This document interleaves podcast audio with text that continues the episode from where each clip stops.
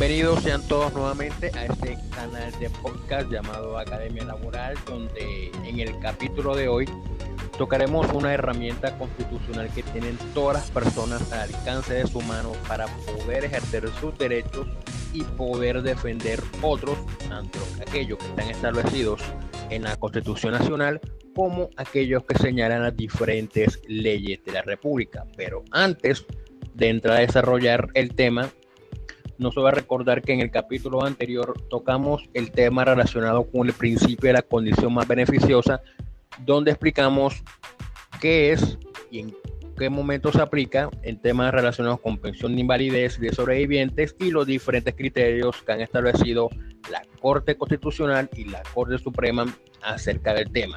Ahora sí, empecemos con el capítulo 35 de este podcast relacionado con el derecho fundamental de petición. Sean bienvenidos, sean todos.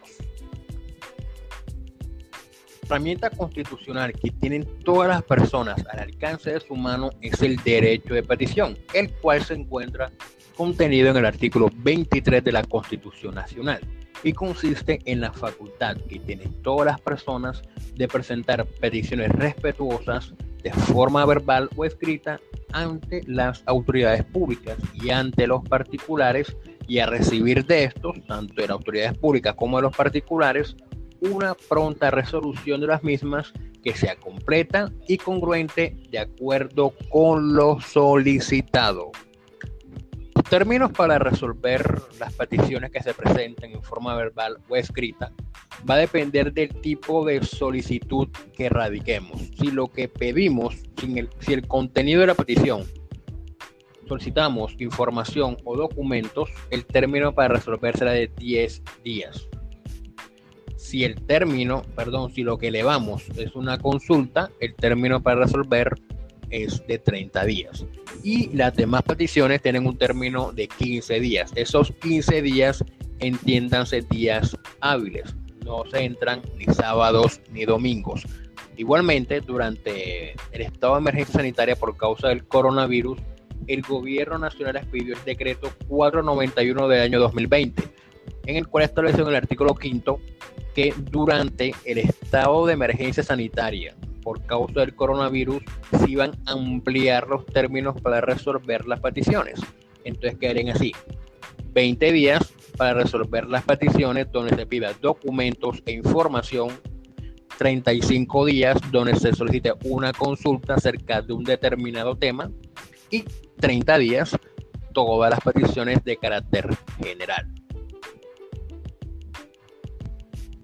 Tanto las autoridades públicas como las particulares en las cuales se presenta una petición deben responder todas las inquietudes, todas todo lo que se le presente, lo que se esté radicando, deben responderlo. No deben de quedar uno por fuera. Es decir, si, usted, si la persona pidió cinco cosas, deben responder las cinco cosas, no quedar una por fuera.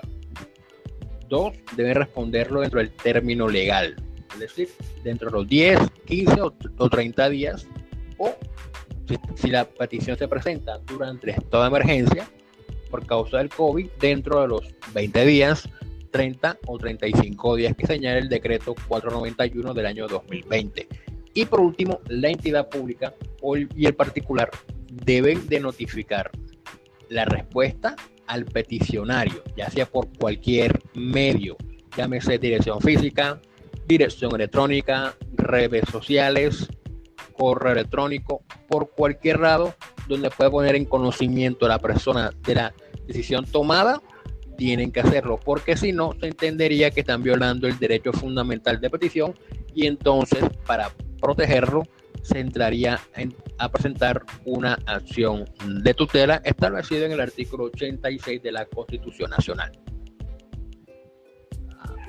Para poder considerar que una entidad pública, un particular, a la cual se presentó una petición la resolvió de fondo, la respuesta que ellos deben de notificar debe contener los siguientes requisitos. Debe ser clara, precisa, suficiente, efectiva y congruente. Acá hacemos referencia con que la respuesta debe ser clara, que lo que se exponga en la respuesta debe tener una argumentación que sea comprensible para la persona a la cual va dirigida. ¿A qué hacemos referencia con que sea precisa? En el sentido de que se resuelva de manera completa y detallada cada uno de los planteamientos de la solicitud. Acuérdense que acabamos de decir que si pedimos en la pedimos cinco cosas, la entidad o el particular debe hacer referencia a las cinco cosas a las cuales estamos haciendo referencia. Si deja uno por fuera, estaría violando el derecho fundamental de petición porque no está resolviendo la petición de una manera completa y detallada. Tres, la petición debe ser, la respuesta debe ser suficiente. Es decir, que deba resolver lo que se está planteando en la petición. Eso no quiere decir que la petición que usted como ciudadano presente vaya a resultar favorable. La respuesta puede ser negativa, pero debe resolver lo que usted está planteando. Es decir, que si una persona pide ante un fondo de pensiones o un ante por pensiones, por decir algo, el reconocimiento y pago de una pensión de vejez, la entidad como tal puede decirle usted no tiene derecho al reconocimiento y pago de la pensión de vejez y en ese momento no se entendería violado el derecho fundamental de petición. De pronto el de seguridad social sí, ah, tiene derecho a la pensión, pero de petición no. Ahora, eso es un ejemplo nada más. ¿ya? Usted, cuatro, la respuesta debe ser efectiva. Es decir, solucionar el caso concreto. Vuelvo al punto. Si usted solicita tres cosas, o cuatro que le paguen algo o que le entreguen algo, deben solucionarle esas tres cosas. O sea, ok, tres cosas, te damos dos. pero la otra tienes que hacer esto, esto y esto. O sea, te respondieron dos favorables, una negativa.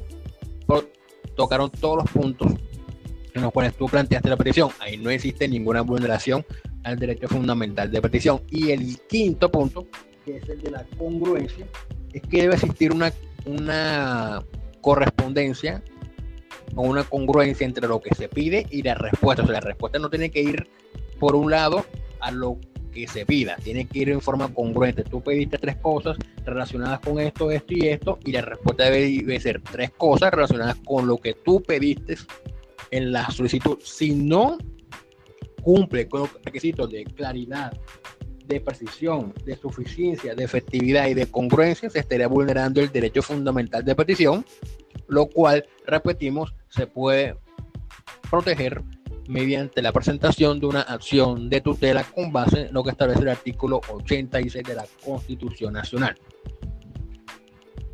Y por último, hay que dejar claro algo, que el ejercicio del derecho fundamental de petición no requiere que para su presentación su tramitación y su resolución se presente por intermedio de un profesional del derecho. Si usted lo quiere hacer, bienvenido sea. Pero ni la constitución ni la ley exigen que se presente por intermedio de apoderado judicial.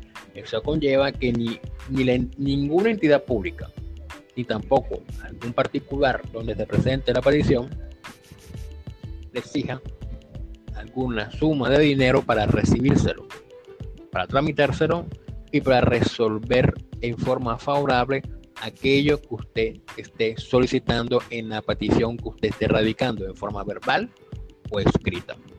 De manera de conclusión, podemos decir que el ejercicio del derecho de petición es un derecho de carácter fundamental que tiene unos términos para resolver como son de 10, 15 y 30 días en condiciones normales y de 20, 30 y 35 días durante el estado de emergencia sanitaria por causa del COVID.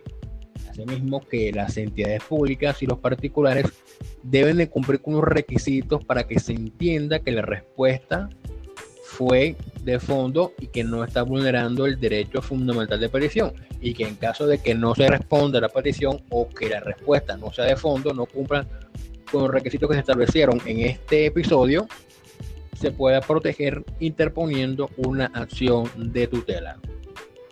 Si te gustó este episodio, déjanoslo saber en la caja de comentarios. Al igualmente, si tienes alguna crítica o algún comentario, también la puedes hacer en la caja de comentarios donde se ha publicado este episodio de este podcast. Al igual que lo puedes compartir, si así lo deseas, con tus amigos, con tus compañeros de estudio, compañeros de trabajo con familiares y conocidos para que sepan y conozcan más acerca del derecho fundamental de petición. Nuevamente, muchas gracias por escucharme.